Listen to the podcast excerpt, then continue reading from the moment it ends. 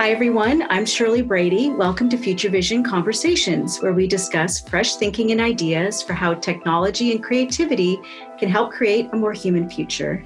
I'm the managing editor for R/GA's Global Thought Leadership, where we explore thought-provoking ideas around what's happening now and next in digital and innovation. And on today's podcast, I'm delighted to welcome Ciaran Park, my colleague at R/GA Australia, where he is Executive Technology Director, and our special guest, Toni Knowlson, who's Digital Innovation Lead at Amazon Web Services, Australia and New Zealand. R/GA has been honored to partner with AWS on many projects over the years.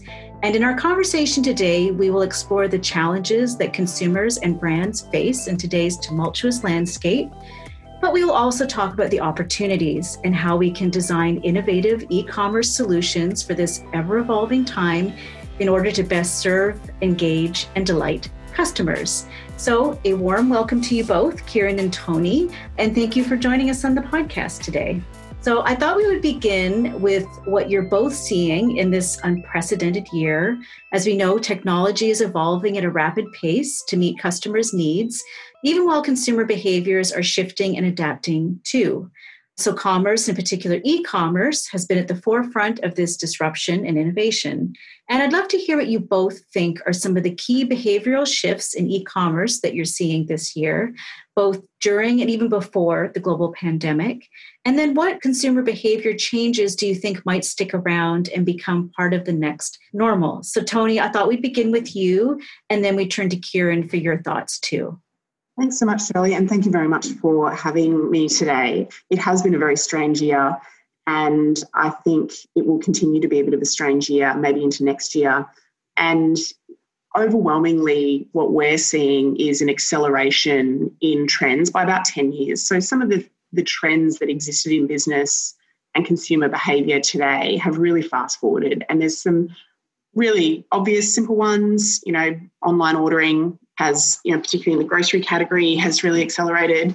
Online conferencing, we meet on Zoom now, and that's sort of accelerated use enormously. Working from home, we are in a world first working from home experiment at the moment. We got very little notice and everybody's working from home all around the world. And that has been a really big shift, but people were interested in, some people were doing that already and some businesses were leveraging remote working models, but now every business has had to try and figure out how they optimize that model now that we can't come into the office. So they're kind of some obvious ones. I think some less obvious ones that are interesting to think about is how people thinking about their health and safety. And, a couple of those trends that I think we're seeing is that people want to stay home more. There's a really strong push to community and community connection because all of a sudden we're not global, we're very local. So connection to community and wanting experiences in the home. And there's also this idea that every business is going to have to think about being a health business. And that's actually something that's really different because I think that the hangover of the pandemic will extend. Certainly at Amazon, we're thinking about vaccinating the supply chain because that's going to be really critical for us. So yeah, it's been interesting. And I think if you take anything that was sort of bubbling already, fast forward 10 years, this is kind of where we are. Ciaran, I'd love to get your take on what you're seeing around this year of great change. Thanks for inviting me along to this as well. It's a really interesting point that Toni's made about experiences, especially around home and health, becoming more and more important. What we've seen is that they're actually also becoming a lot more compelling. So we've got to understand that people are becoming a lot more demanding around experiences, especially at home. Considering the COVID climate we're living in at the moment, a lot of people can't do the standard behaviours that they're used to, the more kind of physical interactions. So we're seeing a lot more weight being put on richer experiences at home. Alexa is a great example of being, or Alexa and all the other numerous voice platforms, of being where the consumer is. So really understanding that the consumer behaviours are changing very much from maybe a physical to a more digital. So how do you make use of that and be where the customer is? And I think along with the experiences at home, I think product and experiences are emerging. So where in the past maybe it was all around the product. Nowadays, it's also very much weighted in the experience. People are assessing both when they actually go on their purchase path. They're understanding the experience and seeing how the brand has kind of connected with them as much as the product's important to them. Some other kind of trends that we're seeing is distributed commerce as well. So this works very much, again, around understanding where the customer is. During COVID, a lot of customers are found at home. So gone are the kind of traditional ways of putting out campaigns everywhere and hoping that the people kind of see an emotional connection. We need to understand that customers are going to be in different places now. We need to be where they are. We need to act where they're kind of working. And through that, ultimately, we've seen that having that kind of understanding can build unique purchase experiences, and they can actually demand a premium. It's a great point. So just to touch on that piece of brands and even brand building in this time, I thought it would be interesting, again, for both of you to weigh in on some of the challenges that brands are facing with these new behaviors and customer needs, and how do you build brands and loyalty, again, in this very disrupted time that we're living in? So I think one of the biggest challenges brands come up against when there are new behaviours is, and this I'm sure will be a theme of today, is adaptability and speed to market. We talk about it a lot at Amazon. We use a metric called time to value, and time to value is the amount of time that it takes you to have an idea to get it in between then and getting it in the hands of your customer feedback. Because invariably you will get something wrong. And so without overthinking that, getting that feedback as quickly as possible is really valuable. And so speed matters. And if your customers are changing, and obviously there's macro factors that mean behaviours are changing, and they changed very quickly, incredibly quickly, your ability to change or your speed to change or time to value, reducing that time to value will allow you to respond more quickly and continue to stay connected as close to the customer as possible. You know, I think loyalty is just built over time, right? So loyalty is trust. And so always pushing your customers' trust, and that includes privacy and just, you know, general trusted behaviours at front of mind. We were all chatting before this podcast, and we agreed that, Toni, as you were just saying, that, you know, if you're going to adapt and evolve your e-commerce strategy, you can't wait. It has to happen now. And how in this time of great crisis, there can also be great opportunities. And so we've all seen, I'm sure, here in the States, in Australia, and around the world, some businesses have skyrocketed. Amazon, as we know, is doing incredibly well. And unfortunately, some other businesses are struggling and even failing. And so there's a really great differentiator right now between what amounts to success and failure. And so just in your observations, watching businesses who maybe haven't been, to your point, Toni, as agile or quick to market, what are you seeing that you think we can learn from, both on the success side and also on the failure side, that you think are good takeaways? Well, it's probably worth noting that there are some businesses for whom everything changed immediately in a way that they can't pivot out of, like an airline or a travel business. Incredibly, incredibly difficult. When there's, you know, global restrictions on travel, it's very hard to change. And so the best thing that those businesses can do is really wind down any discretionary spend or variable spend in their business, and continue to try and drive loyalty with their customers in different ways. So there are businesses that are disproportionately impacted purely by the nature of COVID being a pandemic. But there are businesses that who have been able to respond, I guess, more quickly and adapt. And typically they were businesses that were already more progressed on their digital transformation, and businesses of all different types that have managed to progress their digital transformation, we find, typically have a few common elements, and they are bold leadership to be able to take a business through a transformation that's difficult. Really requires you to set the bar of what you expect and have strong leadership through that. Being able to change the way you work, so not adapting more agile or less hierarchical business organisational models, allows you to adapt more quickly and take on digital technologies. I mean, investment in talent and skills is really critical as well. Fostering a culture of innovation, so be encouraging new ideas to come from the people in your business and experimenting in those ideas, and then having a digital platform that allows you to experiment cheaply and easily, and also wind up and down spend. You know, we saw that with a number of our customers. Qantas is a great example, where we immediately worked with them when COVID hit to wind down any of their compute spend that wasn't critical anymore. And that's a difference of using pay-as-you-go technology versus, you know, kind of on-premise capital cost technology. So businesses that were already on that transformation, we've found, have been able to adapt more quickly, but there has been a disproportionate impact in depending on what kind of industry you're in. Yeah, so the big differences are kind of being able to faster adopt. So knowing a brand's customers and their new behaviours ultimately. But it's also knowing the strengths and how a brand can differentiate themselves between themselves and competitor. Because ultimately, traditional enterprise technology can be ultimately slower and costlier in adopting to new behaviours. This can hamper businesses in the speed at which they can adapt to these new technologies, because what we're seeing is change is a constant and it's only getting faster. And this has been affected by COVID, obviously, but we are finding that people, consumers, are becoming a lot more savvy in their adoption of technology.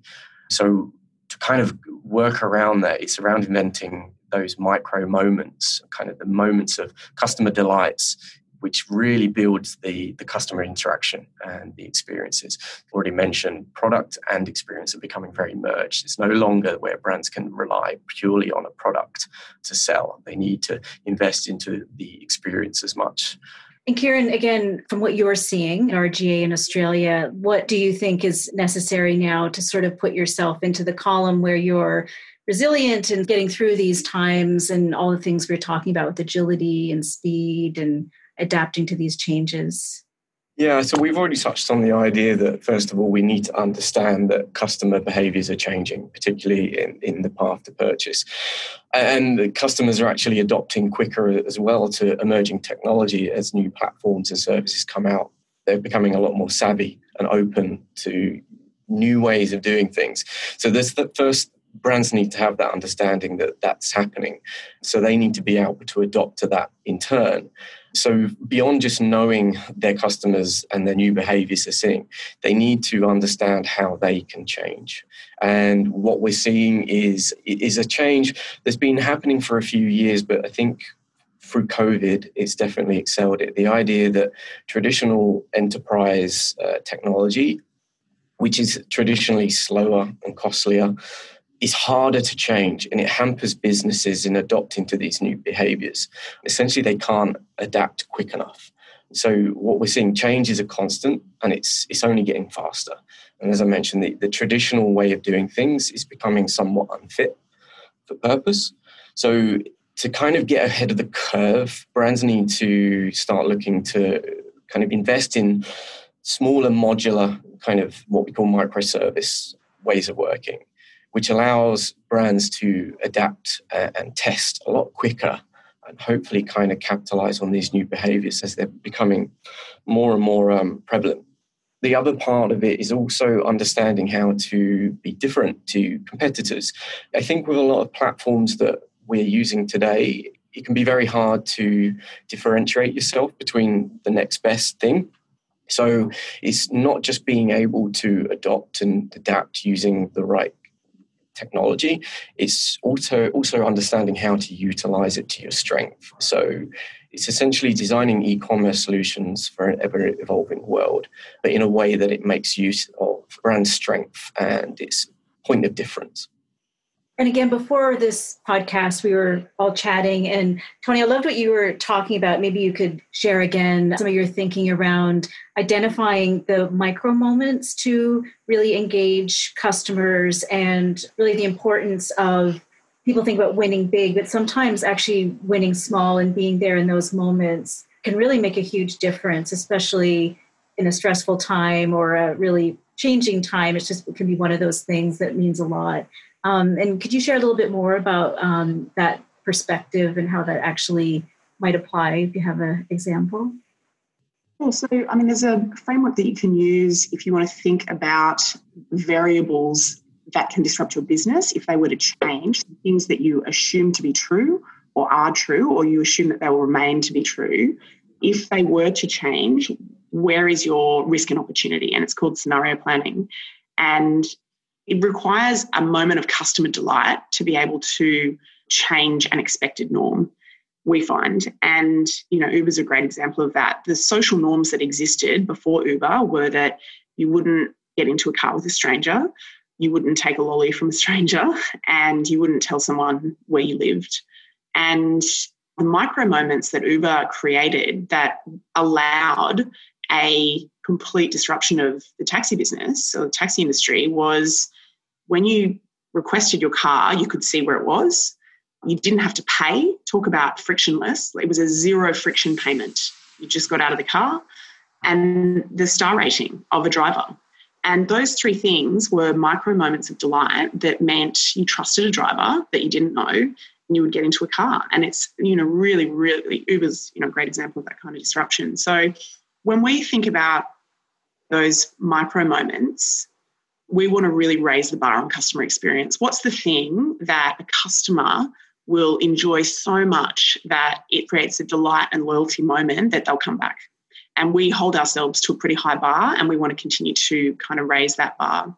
But you'll find a really great example of another micro moment, and it's really simple when you think about it. But if you're a professional services worker, just say you're a lawyer, you have to track your time in 6-minute increments typically. And there was a law firm actually here in Australia that implemented a technology that auto accounted for your time on the phone. So it figured out the number that you were calling and associated it with a client file, and so auto-completed your timesheet. And what an incredible micro moment, because as a lawyer, you're never picking up the phone unless it's through your work phone, because the value is so significant in that auto-creation of your timesheet that it changes your behaviour. We can see them in almost any industry, and they're really exciting, but they're really exciting, you know, when you get them right, but they can be really powerful. And as soon as a customer has a new behaviour, you know, I would probably say the Amazon Go shopping experience is kind of a micro moment.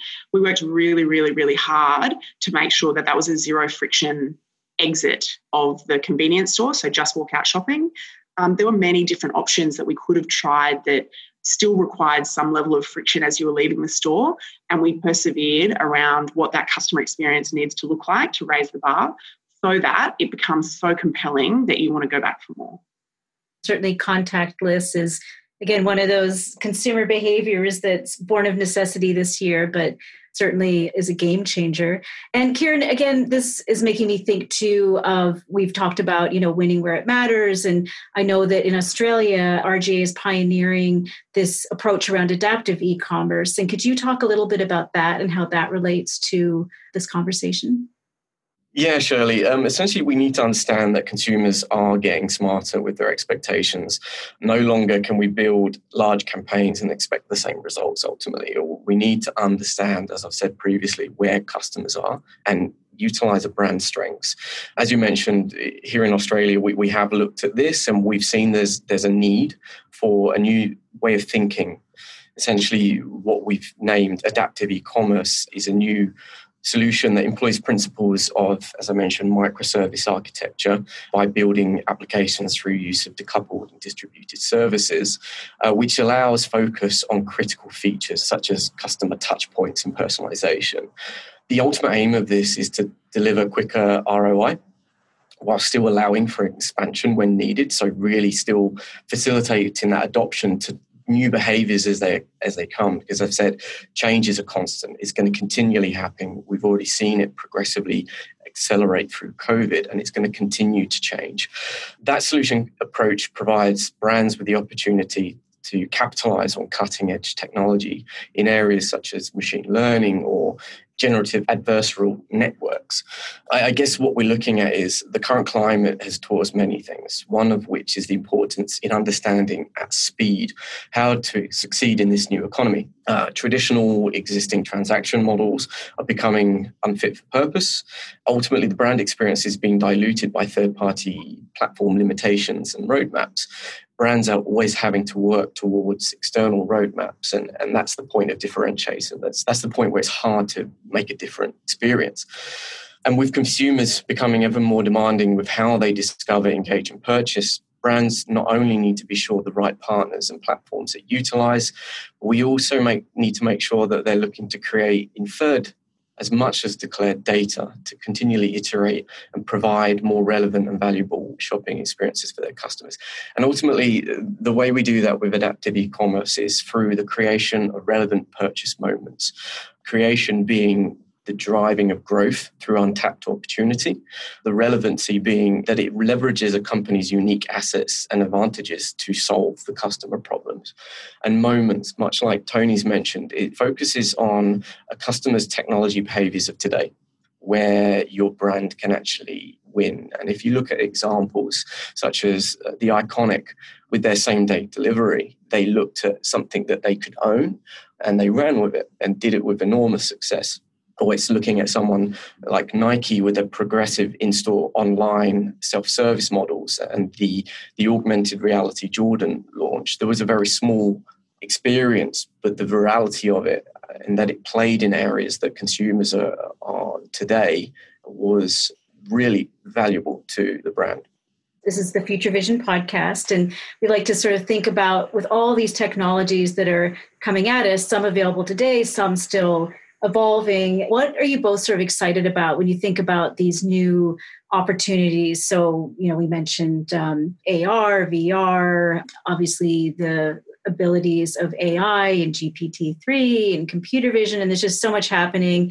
And then on top of that, we've got 5G and beyond coming as well. And what are you both keeping your eye on? What are you both really interested in, fascinated by? Do you think that's really going to, when we get beyond this time, really enable and empower some incredible, enriching experiences that you just can't wait to try, test, see what other people do, and think about what it means for both your businesses?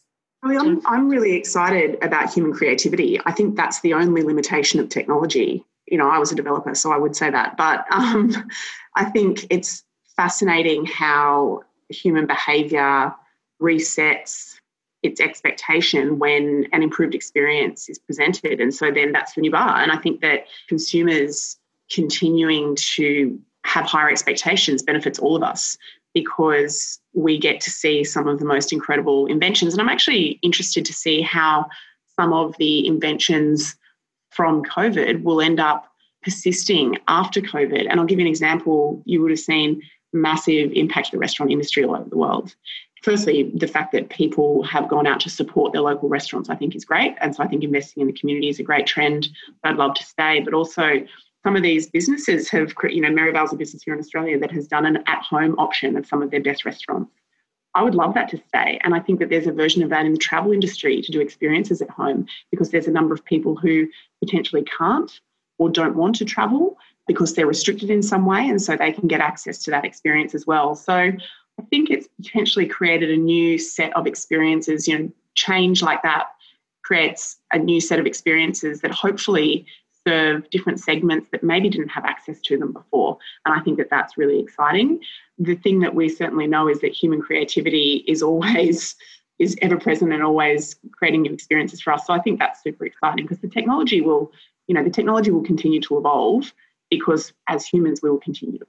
Great. And then Ciaran, what about you? I should actually, and I haven't had a chance to congratulate you, but you were just named to SNAP's Creative Council in Australia. So obviously your day job, you get to play with a lot of these amazing new technologies or existing technologies and help them really push the limits of what's possible. And you're paid to play in these amazing sandboxes. So what sort of excites you as you think about what's possible now and what you would love to be able to create looking ahead, again, with this sort of lens of really involving experience for customers?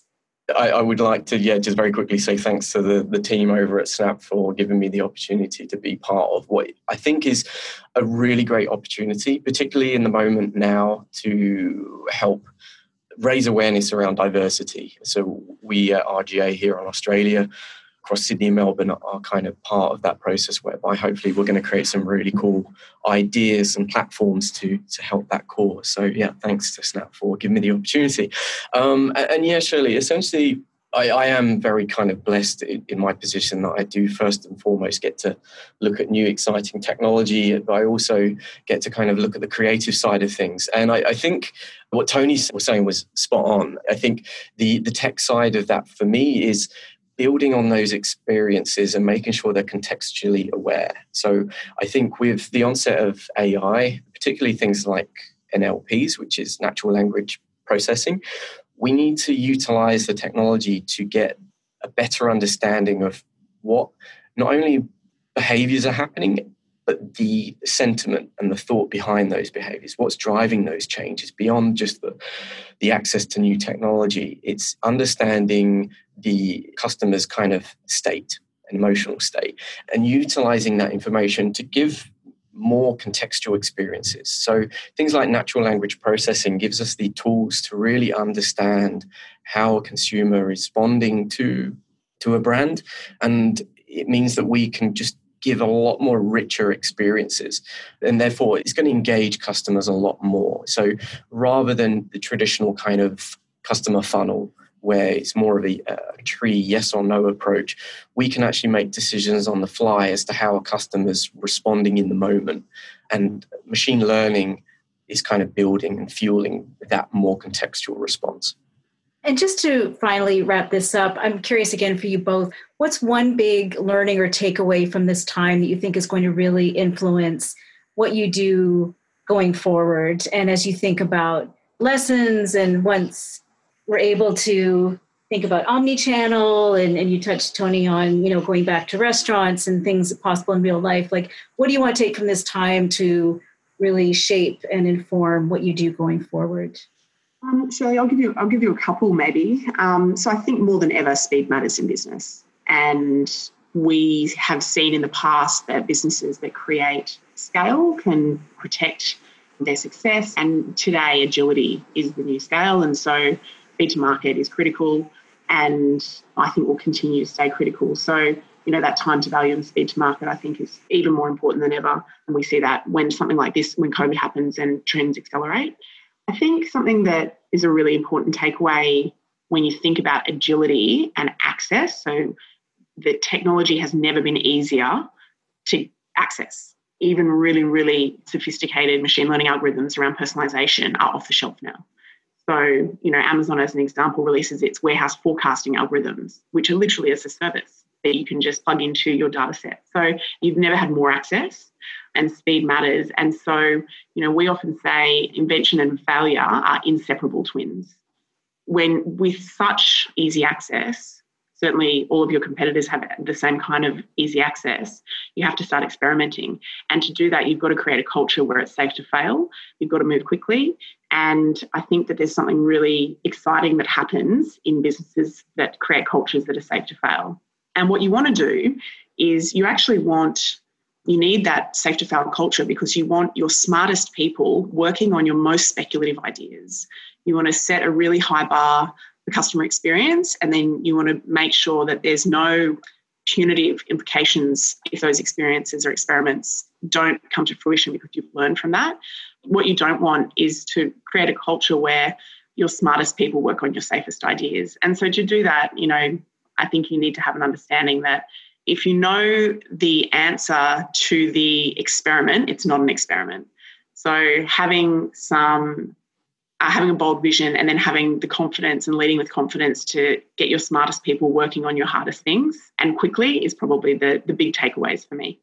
Ciaran, what about for you? What do you think are some of the takeaways from this time that you think will inform both what you're doing and what you think other brands and companies should be thinking about looking ahead?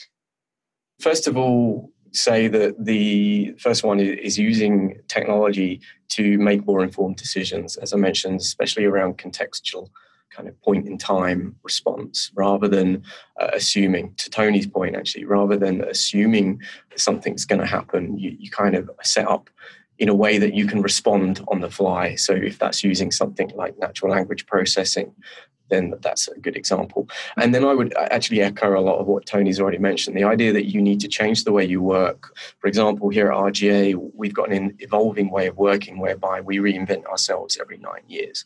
So we are always expecting to change. And just because COVID's come along, we've actually found through that we're already quite well positioned to adapt to it.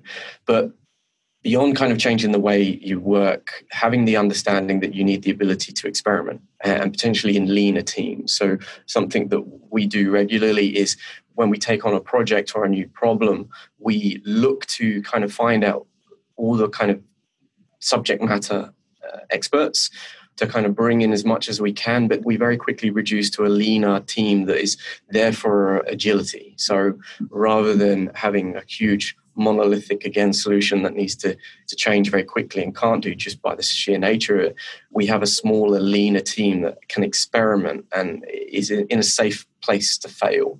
So Tony mentioned you've got to understand that you need to fail at the same time as invent to kind of be able to experiment correctly in the right way.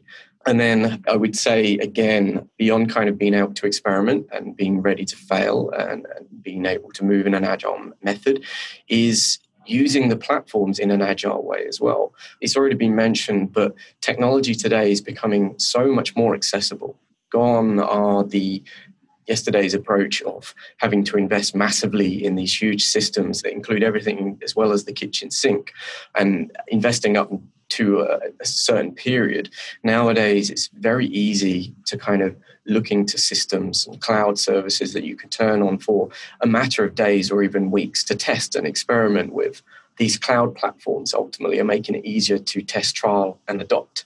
Fantastic. I love both answers. And clearly the theme is disrupt or be disrupted. So don't be afraid of these changes, but actually embrace them, which I think is a great note to wrap on. So I want to thank you both again for taking time today to chat with us and to share your insights, which have been fantastic. I've certainly learned a lot about what it takes to be innovative and really customer-centric and think about some of these new solutions in this ever-evolving world and time we're living in, thinking really about what customers need today, but also tomorrow. So I love what you were both saying. So thank you so much. Really, again, it's been a pleasure.